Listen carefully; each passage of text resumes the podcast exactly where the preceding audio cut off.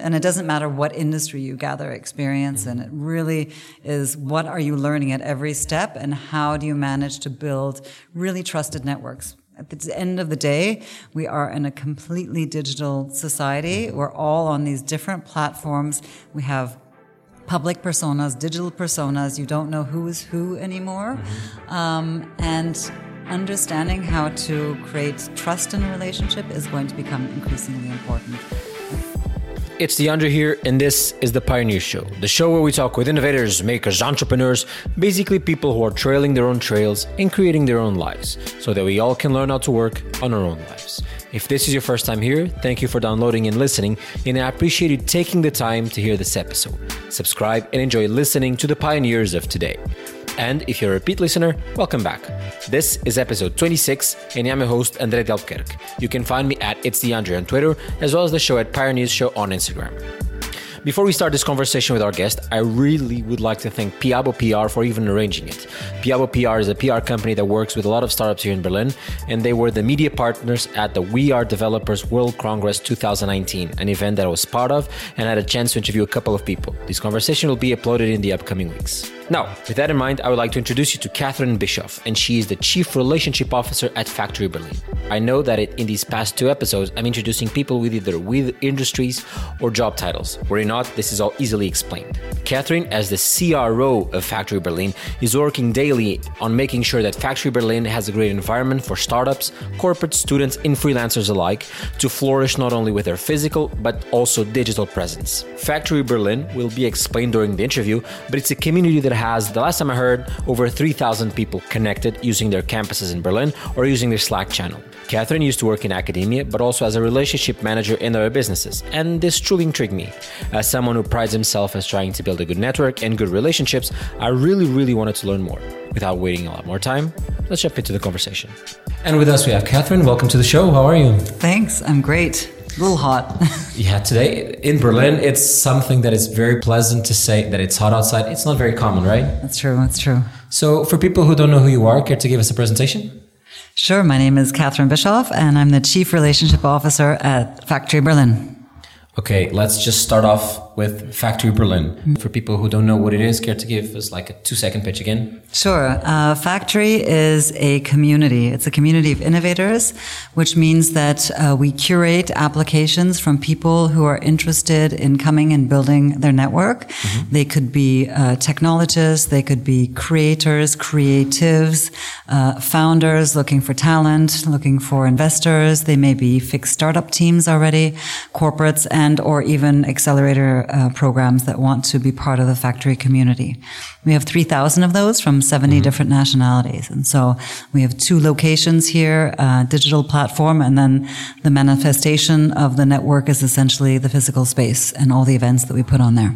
I, I used to be a member of Factory and one of the things that really triggered my attention was the the 3000 member thing because I saw the, the, the spaces they're they're incredible but I saw I thought 3000 people don't fit here mm but you focus a lot on community and when i heard of it first was co-working space. Sure. And one thing that i always remember is that there was a di- distinction of co-working but also the community is the main target. So what's the main difference on the, on for factory what's the main difference of just the co-working space with building a community per se? So i think um, co-working when you hear about uh, what we do people generally gravitate to concepts that they understand and that mm-hmm. are prevalent in the market and uh, when you you know have a, a, beautiful space where you have freelancers and, and entrepreneurs and uh, and talents gathering, you assume it's a co-working space. And indeed, we did start uh, that way, but we realized quite um, quickly that the value is not in the the actual desk space or renting out a, a physical space to someone. It's uh, the value that you bring in creating a network for people. So mm-hmm. uh, we pivoted uh, a few years ago and said co-working is dead because what really is valuable is community. So that's why we focus on um, curating who gets mm-hmm. in. So you have to apply uh, to be part of the factory, which certainly differentiates us from a co-working space where you just apply to get a space. And if mm-hmm. they have mm-hmm. space, they'll sell you space. Um, and when you apply, you have to also share what it is that you're willing to give into the community. Mm-hmm. So it's not just about uh, being there, occupying the space or attending events. It's what are you going to share? Because we really, really believe in peer-to-peer um, communication, peer-to-peer networking, and that uh, knowledge sharing is the only way that we're going to advance as a society. So that's really uh, what we focus on. And mm-hmm. so there is that interviewing process. And so if you say you're interested in becoming a member, we want to understand what it is that you're bringing to the table. What are your intentions of being part of the factory? Have you been referred to us? Do you understand what the concept is? Um, and if you write, well, I'm actually just looking for an affordable table. table, then we'll send you to another place, let's just say. Before we go a lot more deeper, I would like to take a step back in your own career. Something that I did my own little research, as everybody in the show knows. You mentioned networking, and one of the things that I was seeing as your job titles at least had, had a lot of almost like a networking as a business kind of situation. I remember event manager at FIBA, basketball. I love basketball. Everybody knows that I love basketball. But event manager, in there, I assume from what I've known in event management and my whole life as well, is that you have to have a lot of connections. You have to know who to talk with to get things done. Then you move on to Corbis, if I'm not mistaken. And once again, relationship isn't the job title. So for people who like me go more into a facilitator role, like to make connections, like to connect people, how do you get paid to do this? Mm. Well, um, I think first of all, you have to like being a communicator and being a networker. Uh, in every role that I've had, indeed, communication and stakeholder relationships, uh, stakeholder relations have been a key component to to those roles. Um, and that's you know regardless if it's more from a marketing comms angle or from an event management or sponsor acquisition angle or for um, uh, contributor or developer relations uh, standpoint. I think that um, especially as technology advances and a lot of the jobs out there are going to be automated, eventually even disappear. Uh, having strong soft skills, having mm-hmm. a sense of empathy, a good sense of communication, understanding how to build a rapport with people mm-hmm. is going to become increasingly important. And that's something I've built on uh, more and more in my career, and then understanding kind of what the this the whole uh, is, getting it, taking a more holistic approach, and understanding how pieces of the puzzle come together to build networks. And so um, I think this particular role I find incredibly exciting just because it amalgamates all the experience I've gathered. And it doesn't matter what industry you gather experience mm-hmm. in. It really is what are you learning at every step and how do you manage to build really trusted networks? At the end of the day, we are in a completely digital society. Mm-hmm. We're all on these different platforms. We have public personas, digital personas. You don't know who is who anymore. Mm-hmm. Um, and understanding how to create trust in a relationship is going to become increasingly important. And that's what also attracted me to the factory because it was all about this community of people that buy into a certain concept. Mm-hmm. They believe in it.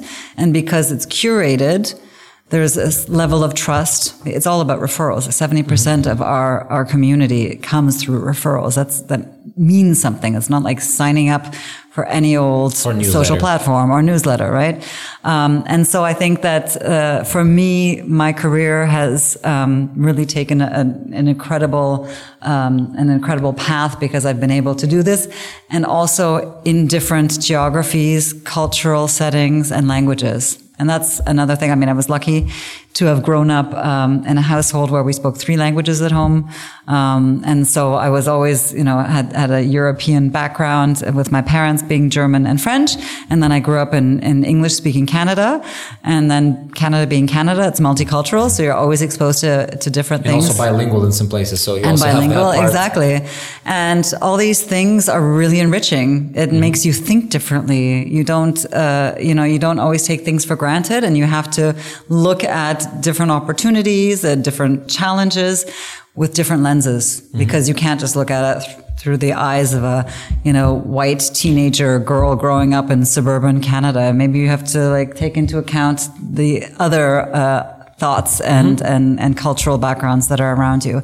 So I think that, you know, if, if it's, this type of role or if networking or stakeholder relations is something that, that you're interested in, you really have to have an open mind and mm-hmm. you have to take take on different perspectives and understand different perspectives and then again build trust with with with counterparts. Yeah, trust is, is the thing that I found, find is the most important part in this situation, at least because, like you said, you have public persona, you have the digital persona, and most of us or people that I know that try to have some kind of stakeholder relationship or community, internal community management for, for the outside, let's call it, is that they just try to build a LinkedIn network. Probably they just add, I don't care about them. Mm. And one of the things that I, in my career, one of the things I always try to do is I like making connections. I like to make connections and just say, be friends, please. This is, you are perfect for each other no matter what you do. And I think that the trust building is very important because it's not only trust in other people at the same time creating trust for yourself. If you're making a good connection, people can trust your own voice. So this is also something that I wanted to, to hear you say because I think that it's very important for people who like to make these kinds of things. Let's say working on relationships, eventually going on if a company has that, an ambassador, ambassador role or community management or community building or even sales positions. It's very important to make connections, but at the same time work on making those connections meaningful just not making just not caring about the 3000 connections on linkedin and not knowing who it is or just knowing by the title i think that's very important and i'm very glad that you said that because i think that nowadays people are care, are caring much more about their vanity man- metrics and not caring about the depth of their conversations depth of knowledge knowing you now it's more important in having this conversation and more important than just having you on linkedin or having scraped uh, bumped shoulders on factor. I think that's very important to have a meaningful conversation in knowing who you're talking about. Because this way, if I ever meet anyone or you ever meet anyone that might be interested, if we make a connection, we have a real connection yeah. or at least a real understanding of at least the minimum part that you know who I am and I know who you are. And I think yeah. that's very important to have. Yeah. And if you refer someone to me or to the factory Berlin or, uh, you know, into, into my network, I'm going to automatically have a different perspective on that person because I've already kind of I've been engaged with you. Yeah. I, I have, I've, you know, I've, I've had a conversation. We've, we've, you know, met in person and that changes the dynamic. Yeah. I, I mean, I think that not only I, I would say not even, you don't have to, at least in my personal view, you don't have to specifically know them personally. But for example, at Tech, when I used to work at Techstars, they had like this motto was give 1st mm-hmm. And when I know somebody who has this kind of motto, so if somebody sends me a message, and how can I help? it's already a, a, a, big takeaway that this person at least has a good heart. Yeah. They might have some ulterior motives, but I'll at least very naively say this person has a good heart. And yeah. once again, there's a connection, might not even be personally. I met a guy here today at this event that we are developer at We Are Developer conference. And that was the first time that I actually saw him face to face. But I've been t- in touch with him for a couple of months already through a Discord server. I met him through an online course that I'm taking and he's living here in Berlin. I live in Berlin, but it's the first time that we actually had met face to face. But because of the conversations that we had and the, the, the things that he's building, I already have an idea and I've already made connections with him because I trust that nobody would do this unless they had a genuine care for what they're doing, you know? Mm. Yeah, I completely agree. And we also believe in give first. That's good. I think, yeah. yeah, the give first mentality, I think is the, the thing that we all need to do. One thing that I then you worked in your career, and we'll get back to factory, is you worked at the University of Waterloo, right? Yeah. I love talking about education. Mm-hmm. I think that education is for me, and sorry for anybody who might be worried about healthcare or anything, but I think education is the most pressing matter that we need to f- tackle yesterday, a month ago, a year ago. Because I think that, like you said, eventually we will lose jobs because of automation, but not only that, soft skills nowadays I see people, and even myself as a millennial, let's call it, I see people having dinner just looking at the phone. Mm. But at the same time, I see people who feel entitled about it, if anything. And I think that if we're better educated, not only in the soft skills, but also on the hard skills, it's very important to tackle that. So I would like to know what was your role in the University of Waterloo and how can we learn more about that? Because I think that we really need to focus on that. Yeah, well, I'd love to brag about the University of Waterloo because I think it's one of the best uh, schools in the world, bar none, actually.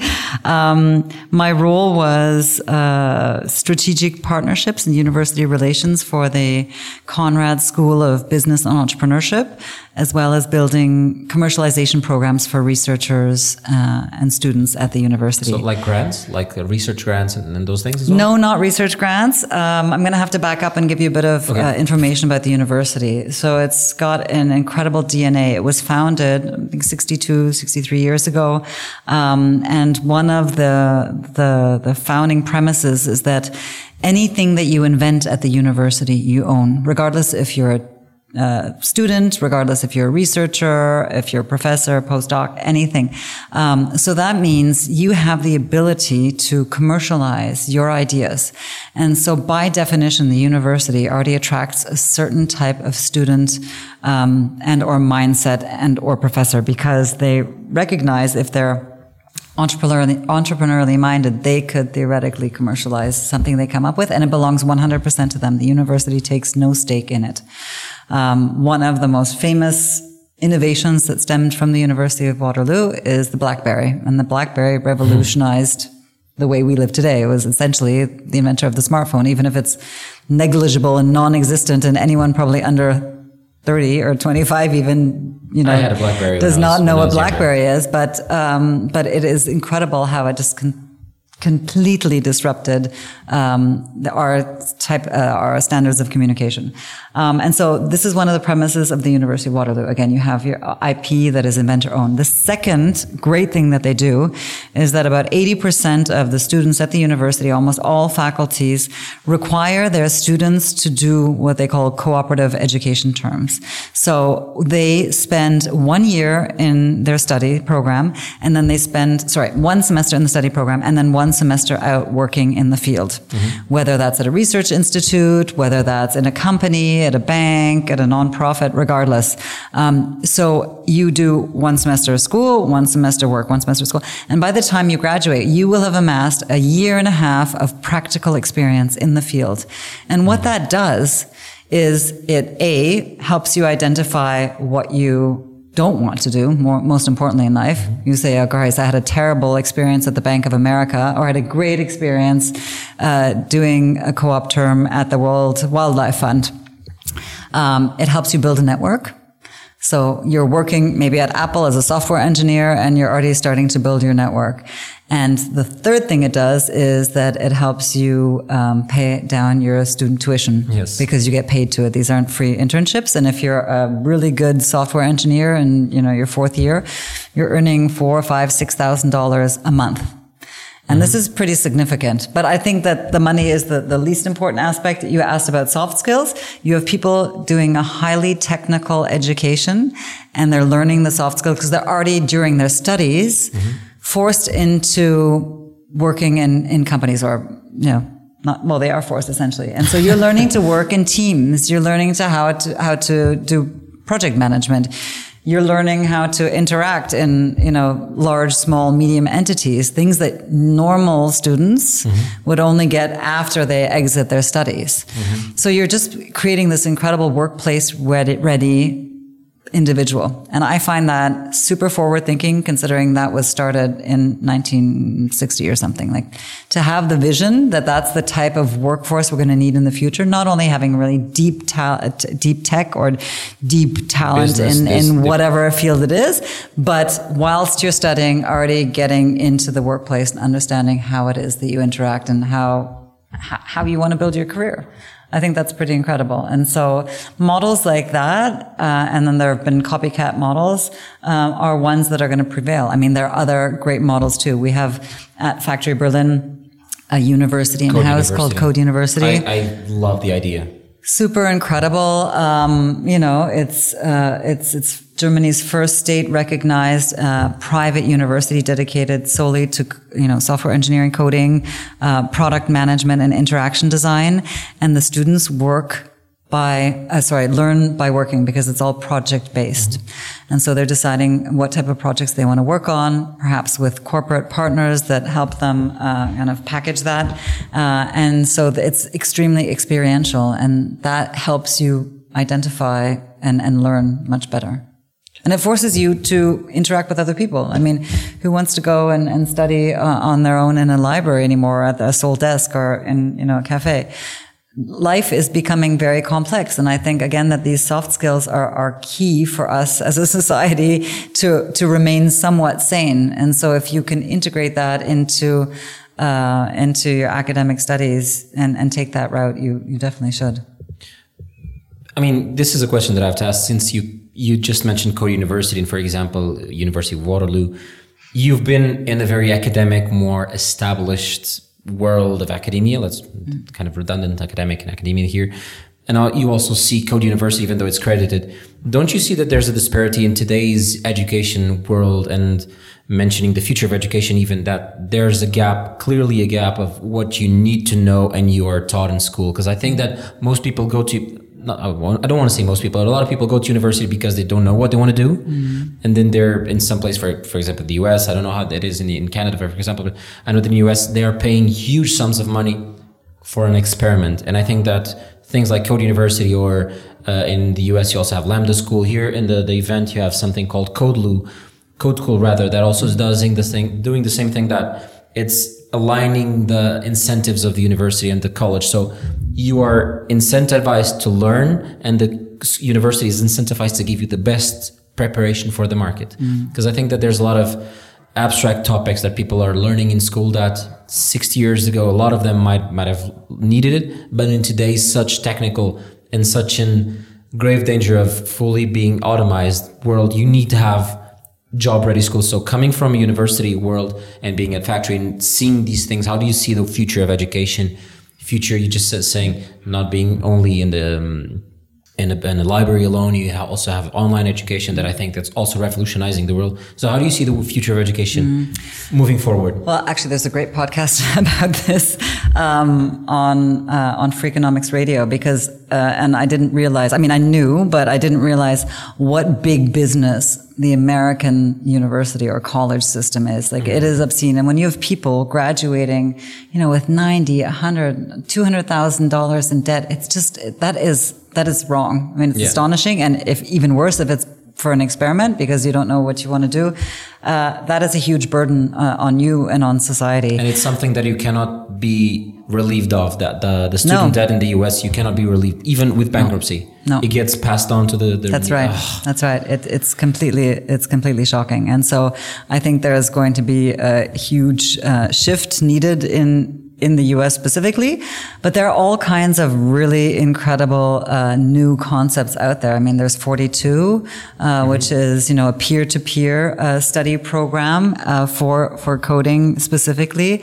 Uh, Code University I mentioned, and in every country these types of uh, these types of educational programs are sprouting up, and and then look at the other side of the market, look at the employers. A lot of them aren't asking for grades anymore. I mean, Google, I think, announced last year that they don't and require, Facebook as well. and no Facebook as well. Exactly, don't require a college degree. It's based on your, you know, your, your, your skills, uh, your soft skills, perhaps, uh, your interviewing prowess um, and and your ambition. And so these are things again uh, that are completely disrupting traditional structures like like the academic system. And uh, and I think we need to take a long hard look at it. I think that Germany needs to up its game because um, when I came here from Canada, I was astonished to see my daughter's you know uh, elementary school felt like it was 1970s Canada in terms of fit out of the actual school, in terms of content, in terms of the type of um, the type of learning they do, how the, the students are, are encouraged, graded, and or berated, and the fact that you know digital skill building isn't on the agenda at all. Yeah, this is a conversation that I have a lot with my girlfriend when we're talking about education, even in Portugal. And I don't know how it is in Germany or even in Canada, but we were mentioning that a lot of the topics that we were learning 10 years ago when I was still in school, I, I, I think that unless you want to go on that route, it's interesting to know. But even knowing the rivers by heart, I think it no longer makes sense when you have a smartphone that can just Google it up and done. And for example, no one knows, at least in Portugal, you leave school and you have no idea how to pay taxes. You have no idea how to do a Google query search, a, a, a good query search. You have no idea how to do a lot of things. You know how to copy, but mm. everybody knows how to do that. And you were mentioning this, and it just struck me that there's a, a lack of digital literacy mm. in today's society. You have online literacy because people know how to get around, but digital literacy, I think there's a lot of lack of it. So, how do you think that is it? Is it sprouting up more boot camps and universities like Lambda School or a Code University, or do you think that should be like a reform, a complete reform of this? Okay, education right now is broken in Europe. In Asia, I don't know in Asia because I don't know, but in the US, maybe in Canada, okay, it's broken. Let's just, from this point forward, let's just do it from the beginning because the way that it's done, people who are teachers for 30 years who have no idea how the market is right now, or just have like, once again, abstract knowledge of the thing. So uh, what do you think it should be done? Well, my answer is yes, the system is broken. Um, I think the education system is the, one of the most complex, along with the tax system and the healthcare system to tackle. Um, and as great as it would be to start from scratch, I think that is a pipe dream. Um, I, I, think that we need to, uh, governments need to think in a much more agile manner and be able to implement things uh, much more quickly. Um, and I, I, I, don't have the solution of, of how that's going to happen, but there is no doubt that countries that do not at least create um, uh, programming and content that are also digitally based. I'm not saying you have to stop learning a second and third language. I'm saying coding can be one of those languages. Mm-hmm. And that makes it less daunting if you call it a, a language versus um, Pro computer a, programming, computer science, engineering. Exactly, and then you can decide because not everyone wants to be a coder, um, whether that is something you want to pursue. But it should should become an option in school and not just a side extracurricular boot camp on the side because then it doesn't it doesn't uh, enter into our consciousness that it's important for our society and part of our educational journey. I agree. I agree. And one of the things that you, you mentioned earlier is the, the, the fact that people need to know how to work together as well.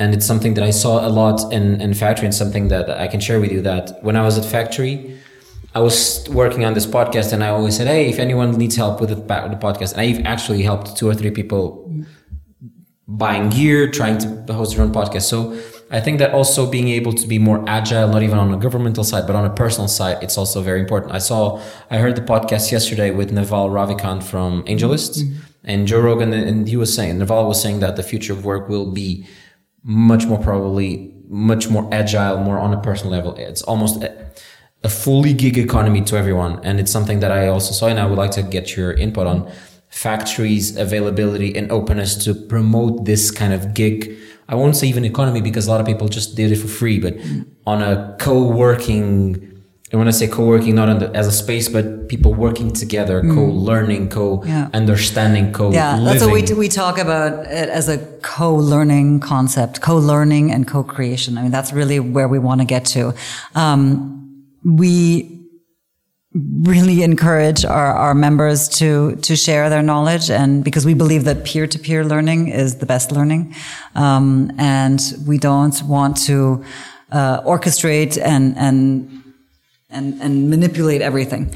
So we see success uh, happen at Factory when we create an environment, uh, both a tech environment and a physical environment that incentivizes that. Mm-hmm. So the way that we design our spaces makes you constantly interact with people. You and have to. Yeah, you have to. You have to when you have to go to the you know the the, the water cooler. You have to when you go to the washrooms because every you're always constantly moving in the buildings. We have so many events. Events are a key component to matching uh, and getting getting people out that have similar interests. Um, that's one thing. The other thing is when you become a member of Factory Berlin, there is kind of an, this in, in, inherent um, uh, expectation that you are going to give back and share. Um, and so you you just give the example that you did that. Uh, we have lots of members that uh, sign up to to circles that are certain interest groups that we have in the community. So we have like a developers circle, a mobility, an a IoT, a, a blockchain, a women in tech. Exactly. We have about I think seven circles right now. These are interest groups out of the community. They're formed organically. So they're formed on the Slack channel. And when we see that there's a critical mass of people that rally around a certain theme, we elevate it. We identify what we call captains of those circles. Those are people that are particularly strong champions and give them the resources, free space, free drinks, food, whatever it is they need so that they can meet up on a regular basis and share. Because we see that's where the success is coming from. That's where uh, ideas are sprouting. That's where ideas are then turned into projects. That's where sometimes they even turn, turn into teams uh, and ideally uh, even companies. So, uh, so we believe that that having this, you know, peer-to-peer networking opportunity uh, to to learn to to work and learn alongside each other is key. So that's why we have, you know, again, if you see the the the user experience, you become a member, you go to Slack, a digital tool that helps you kind of. Um, uh, identify who it is that you want to communicate on a regular basis. And then we bring it back to the physical and that we provide these uh, members with the spaces so that they can meet and interact and then truly create something out of that. I think that's incredible. But a question that I have for you is in terms of scalability. Mm. Do you see Factory as something that can be grown obviously i don't think that factory wants to grow like a WeWork and sprout like mushrooms everywhere but do you think that factory will ever grow into being a more internationally physical community? Because i know there's a, a big big international community digitally but do you think there will be an option or a place for fa- a place will be but do you think there will be a possibility for factory to also grow organically internationally on a physical level because i think that's what's missing a lot. And in my opinion is that if i ever go somewhere i know that you have um, partnerships with google for entrepreneurs and all, all those things but you see factory as a possibility to grow physically to other places and leaving berlin. Absolutely. no we, we definitely do. It's on our roadmap. I mean um, i think we we put a huge stake in the ground in berlin and we have two incredible, mm. very large uh, locations here, you know, with almost 25,000 square meters. I don't think we would um, do that type of massive investment in another location, but we do have international, even national aspirations because we, A, have the demand. We have such a demand from abroad. It's astounding because people have not seen this type of concept before because it is so, so novel and unique. And so the question is, how do you scale that and how do you tap into existing networks that are also trusted, right? Mm-hmm. You have to do it. You have to find the right people on the ground in the right places where you have that critical mass and think you can grow a community relatively quickly. Mm-hmm. So one way for us to do that is because we have the digital tool, we can also assess where those clusters of people are coming from. Are we going to see, you know, many more people needing to convene in Kuala Lumpur or is it going to be in Zurich? Um, and that's based on, on that type of assessment we are going to expand. But I, I agree that, um, kind of the, the, the daunted, it's daunting to scale and we don't want to become a WeWork or even there are others out there that maybe have, you know, 20, 30 locations, large ones, because it's hard to, to keep the, the quality of community mm-hmm. when you have hundreds of thousands of people. People stop engaging. It's natural. Mm-hmm. Um, so we believe in an approach where we scale in a, a small, with smaller so-called clubs, mm-hmm. uh, and then also digitally, Small so that you can tap into them. There that That's can, right. It's very interesting. And one of the, the, the questions that I had, to, I had to ask you, and you talk, mentioned this in the beginning on the corporate level, is that startups, and, and this is starting to become more and more prevalent these days, is that corporates want to be more engaged with startups. And I remember having, a, I think it was a Deutsche Bank or Deutsche Bank, Deutsche Bank room mm-hmm. in Mitte. Mm-hmm uh, for people who well don't don't know what Mitte is, is let's call it a borough Berlin. Mm. And how does factory and you as a relationship, uh, the, the, chief relationship officer in this area, help corporates that might want to be more engaged with the startup world, with innovation? How do you make basically connect these two dots, which in theory, as a goal, startups want to be, eventually become corporates, but are so far away in the size and money, but at the same time, corporates want to become startups, want to become agile, want to do stuff and not only be bothered down by just so many processes and bureaucracy. How do you make these two connections work? Well, it's a lot of translation work, to be honest. I mean, um, the corporates that we have uh, already have expressed uh, you know, their willingness and openness to become part of the factory and, and be open to that type of conversation taking place. That doesn't mean that they automatically work with startups or invest in startups in the community. It always depends on the corporate. Um, some of them come to Factory Berlin because they want to create a new cultural mindset for their employees and, and offer their employees the the uh, opportunity to to experience the new world of work and, and totally new generation that has different aspirations than working in a corporate. Um, but for the corporates that really want to interact actively with with startups, it's a lot of handholding at the beginning. We have to help them understand But how to sides, communicate. right? Absolutely, how to communicate uh, with a startup. The fact that a startup uh, most likely won't have the runway to go through a procurement process with a DAX uh, uh, company um, in Germany, and so uh, what is it that really uh, what is it that the two parties want to get out of it? Um, and then it's a lot of managing expectations. We've had some great success stories of corporates working together with startups and then investing in them.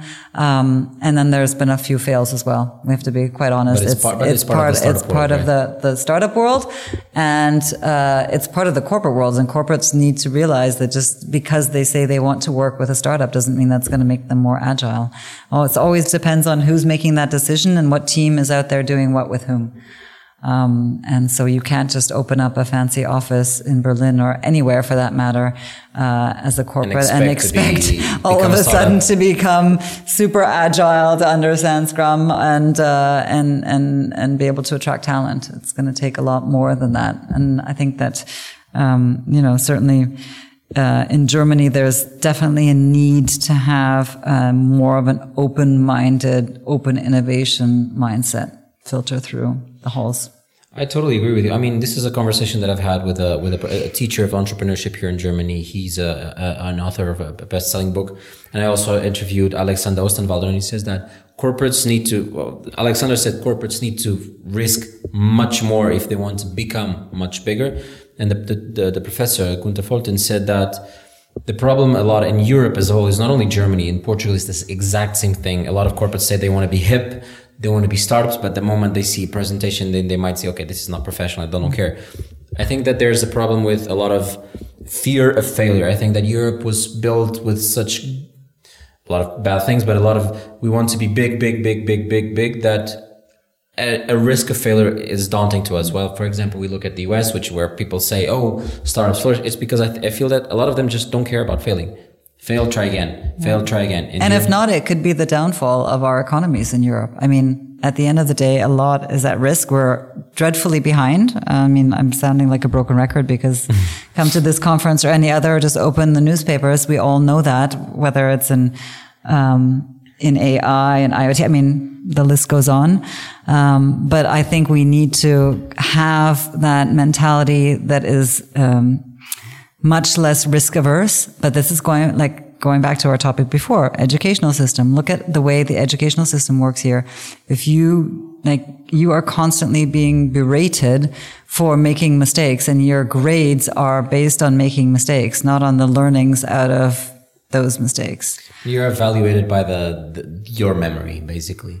Correct. You're not eva- you're not evaluated by the understanding. I think that besides math, but even math, you can memorize formulas. Besides math, almost everything that I've ever experienced is the memorization capability. Mm-hmm. In university, I remember this. I studied by my girlfriend's notes. I got a better note from from her because I was able to memorize her notes better than herself. Mm. I still have no idea what the class was about. I did the class, I did the test. Before the test, I said, I have no idea what this class is about. I did the test, still have no idea. Three years later, same thing. And uh, I don't know. This is this is really scary. And one other thing you just mentioned, you mentioned the AI, but you mentioned also this conference. This conference organized by We Are Developers, and I know that Factory has a relationship with We Are Developers. What's this? So first of all, can do you want do you want to explain what We Are Developers is to, to the, the audience back home? Sure. I mean, We Are Developers is a platform for tech talent, for, for coders um, and developers that are looking for jobs. And you would say, well, I don't think it's needed. There are so many jobs out there for developers, but the engagement rate uh, for with you know top talent uh, and the job search is quite low. And so, what We Are Developers is looking to achieve is that they um, help the right talents find the right jobs in the right organizations. So they're matching really good jobs and interesting opportunities with the talent, uh, very much tailored to the individual's needs. Um, where we see ourselves as complementary is that we have a similar value set in that we identify top talents and we want to bring them together with opportunities. We also believe in diversity and we believe in peer-to-peer networking. And at the end of the day, all these things are hopefully going to, to bring a better, better future and, and, and reimagine uh, kind of the world in that we live in.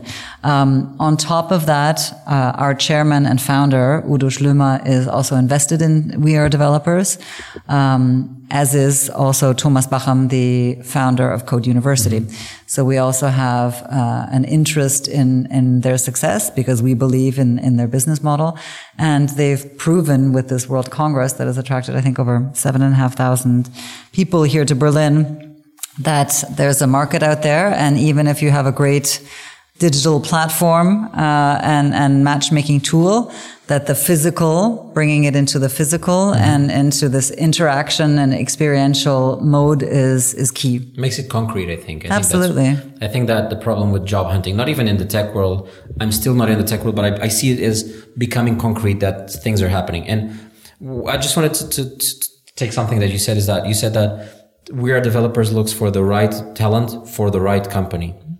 So is it more company focused or is it more person focused? You, you also mentioned the individual because I think it's it's important where companies or is it twofold? I know that you as a recruitment company, as a talent company, will have to be twofold, but is it more focused on the individual?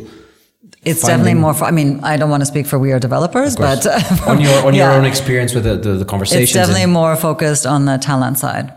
Definitely. Okay. I mean, that the talent is the key. We see it in our community. We are developers said this last, uh, last night as well. I mean, without talent, we are all lost, regardless if you're, you know, a BMW or if you're Slack or if you're uh, starting, starting your own venture. Mm-hmm. Um, we all need talent and we all need to position ourselves as interesting places to work in great surroundings, uh, you know, with, with the right, the right teams and the right mindset, people aren't automatically going to gravitate to a big brand like they did 20 years ago or 30 years ago and spend, you know, half of their career or even their entire career working at Toyota. Those days are over. I mean, there may be a few but I, I haven't met them in the last 10 years. Um, and so it's harder and harder for companies to, to not only attract, but retain talent. I mean, look at the problem of the Valley and the, the Bay Area. People like jump jobs, you know, every six to, to 18 months if they get a, a better uh, ESOP package uh, or another hundred grand. And people have no sense of, uh, commitment belonging. or belonging to their companies anymore. And I think that's also a bad thing, a very bad thing. Absolutely, it's a bad thing. I mean, I'm not, I'm not glorifying. I'm saying it's a bad thing. It's, it's terrible, and so it's, it's challenging for uh, for companies to to create that environment, but that's what they have to focus on. They mm-hmm. really do. Um, and it's also hard for startups to be able to to acquire talent because they can't afford to pay the big bucks. So sometimes, I mean, arguably they could be at an advantage because they are getting people that will buy in. I mean, they're buying into uh, to to building something. The promise of a, better. Product, Hopefully, and and you know, if you get the right people and they they believe in what you're doing, they they want to help they want to help grow a company, and uh, and that's the best type of employee, someone that's going to be around for for the long run, or to build something at least, and not uh, just for for the salary. And factory here, in in relation to we are developers, basically opens the network, saying here are a myriad of great talented people. You have access to these people, and talk with them to try to understand and at the same time we are developers are saying hey this is what we what you can find. If you are this talented this is where you can aspire to become. Is that it? Yeah absolutely. So we uh, target a similar or same audience in the sense that we believe that these people are cured, uh, key to our future. Mm-hmm. one uh, we believe that they're super ambitious, that they're open-minded, and and we both have those uh, those values. Um, and although Factory Berlin is not only focused on technologists, we obviously think that we need to bring them into the membership to also balance out uh, the other types of members that we have out there because and, and even the events i mean you're educating you're giving other perspectives you're even i remember the yoga circles mm-hmm. or not yoga circle but yoga activities events on education on gdpr and everything. And all these things i think it's very important. Um, before we wrap up the interview I, would like to know about this is what's your opinion? Is so how do we get more talent? How do we develop more talent? Because I, I i noticed that our conversation goes a lot around this and i think that's something that every conversation that nowadays I have with somebody who's a little bit ideologistically interested in the future is how do we get more talent? So how do you think that on a personal level, how can I affect the talent of the future? How can you affect the talent of the future? How can you, somebody who's listening to this conversation right now on a commute, working out, whatever, how can we affect the talent or how can we make sure that the future is better for everyone and not only for me or you or the person who's working. Well, I think you're already playing your part because you're creating content that's valuable and that people are listening to and hopefully learning from. Again, I think that our society is going to be in a stronger place if we accept that we need to co-learn and it's not about top-down learning anymore, but it's uh, it's kind of a 360 degree learning uh, journey that we're on and it never stops, right?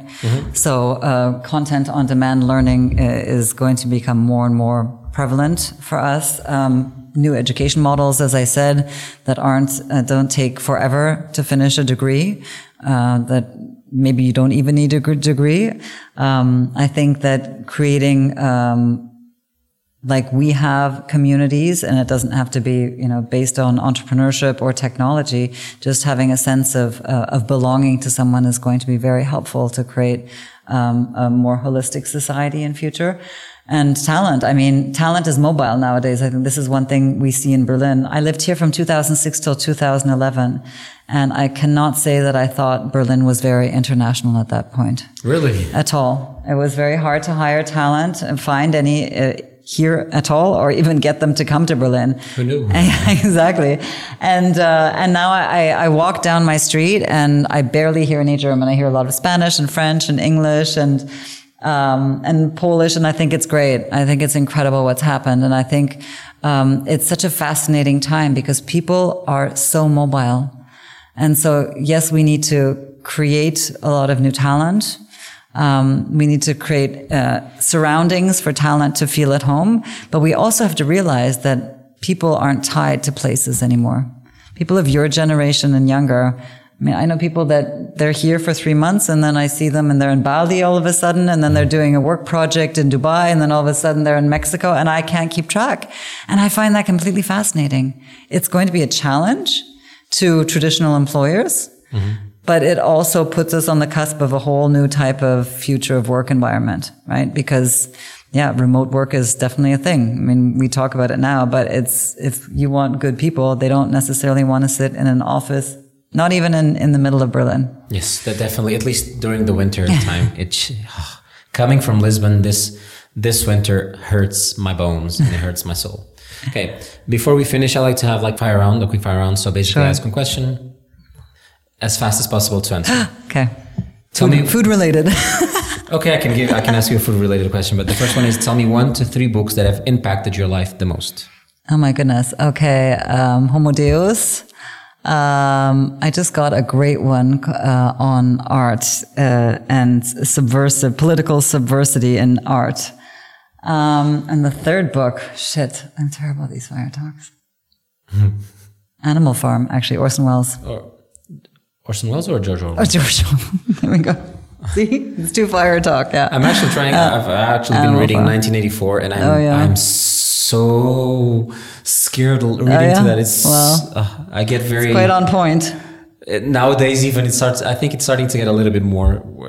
Is that a, a, mandatory reading in schools here? Do you know? It was in Canada. I I don't think so. Uh, At least in Portugal, it was. Uh, we read more Portuguese and Latin literature okay, yeah. than anything else. But it's. But yeah, scary. Animal Farm for sure. Also. Do, do you have any life motto or quote that you like to live by? Yes, never get too comfortable. Okay, very nice. Um, if you had a chance to go back in time and talk with your university just graduated self, what would you say to her? Oh God, I would say um, maybe you should have paid more attention in some classes, but just keep on going because I totally jumped off uh, off a bridge when I left university and and went out on my own and risked everything. So I'm, I was actually pretty happy with that stage. Well, Catherine, I really, really had a great time talking with you. Um, where can people find more about you? Where can people eventually get in touch with you? You can get in touch with me uh, at Factory Berlin, of course, uh, through LinkedIn and um, or on Twitter, Instagram, all the usual What's, social what's channels. Is it Catherine Bischoff? It's actually cat underscore in underscore Berlin. That's my Cat C A T underscore N underscore Berlin. correct. Both in Instagram and Twitter. That's right. Fantastic. Once again, really, really had a great time. Great pleasure talking with you. As a send off point, feel free to send a message to anyone who's listening to this wrap up of the conversation. Thank you. Thanks for having me. Yeah, thank you. Thank you so much for plugging into this episode. I truly hope you love this conversation as much as I did. Catherine really opened my eyes to a lot of things, and I truly love hearing more of her opinion on the state of education in today's society. Any other information that you might have missed will probably be linked up in the show notes. If you enjoyed this conversation, consider subscribing to make sure that this podcast grows. We can get to more people and help everyone be the pioneers of their lives and careers. If there's any feedback, please feel free to reach out on social media. A big thank you to Catherine for her time. A big thank you to Sophie Muller for PR PR for arranging this conversation, and to Thibaut Flondlin, aka DJ Rodia, for the music of the Pioneers Show. So, till next time, talk to you later. Bye bye.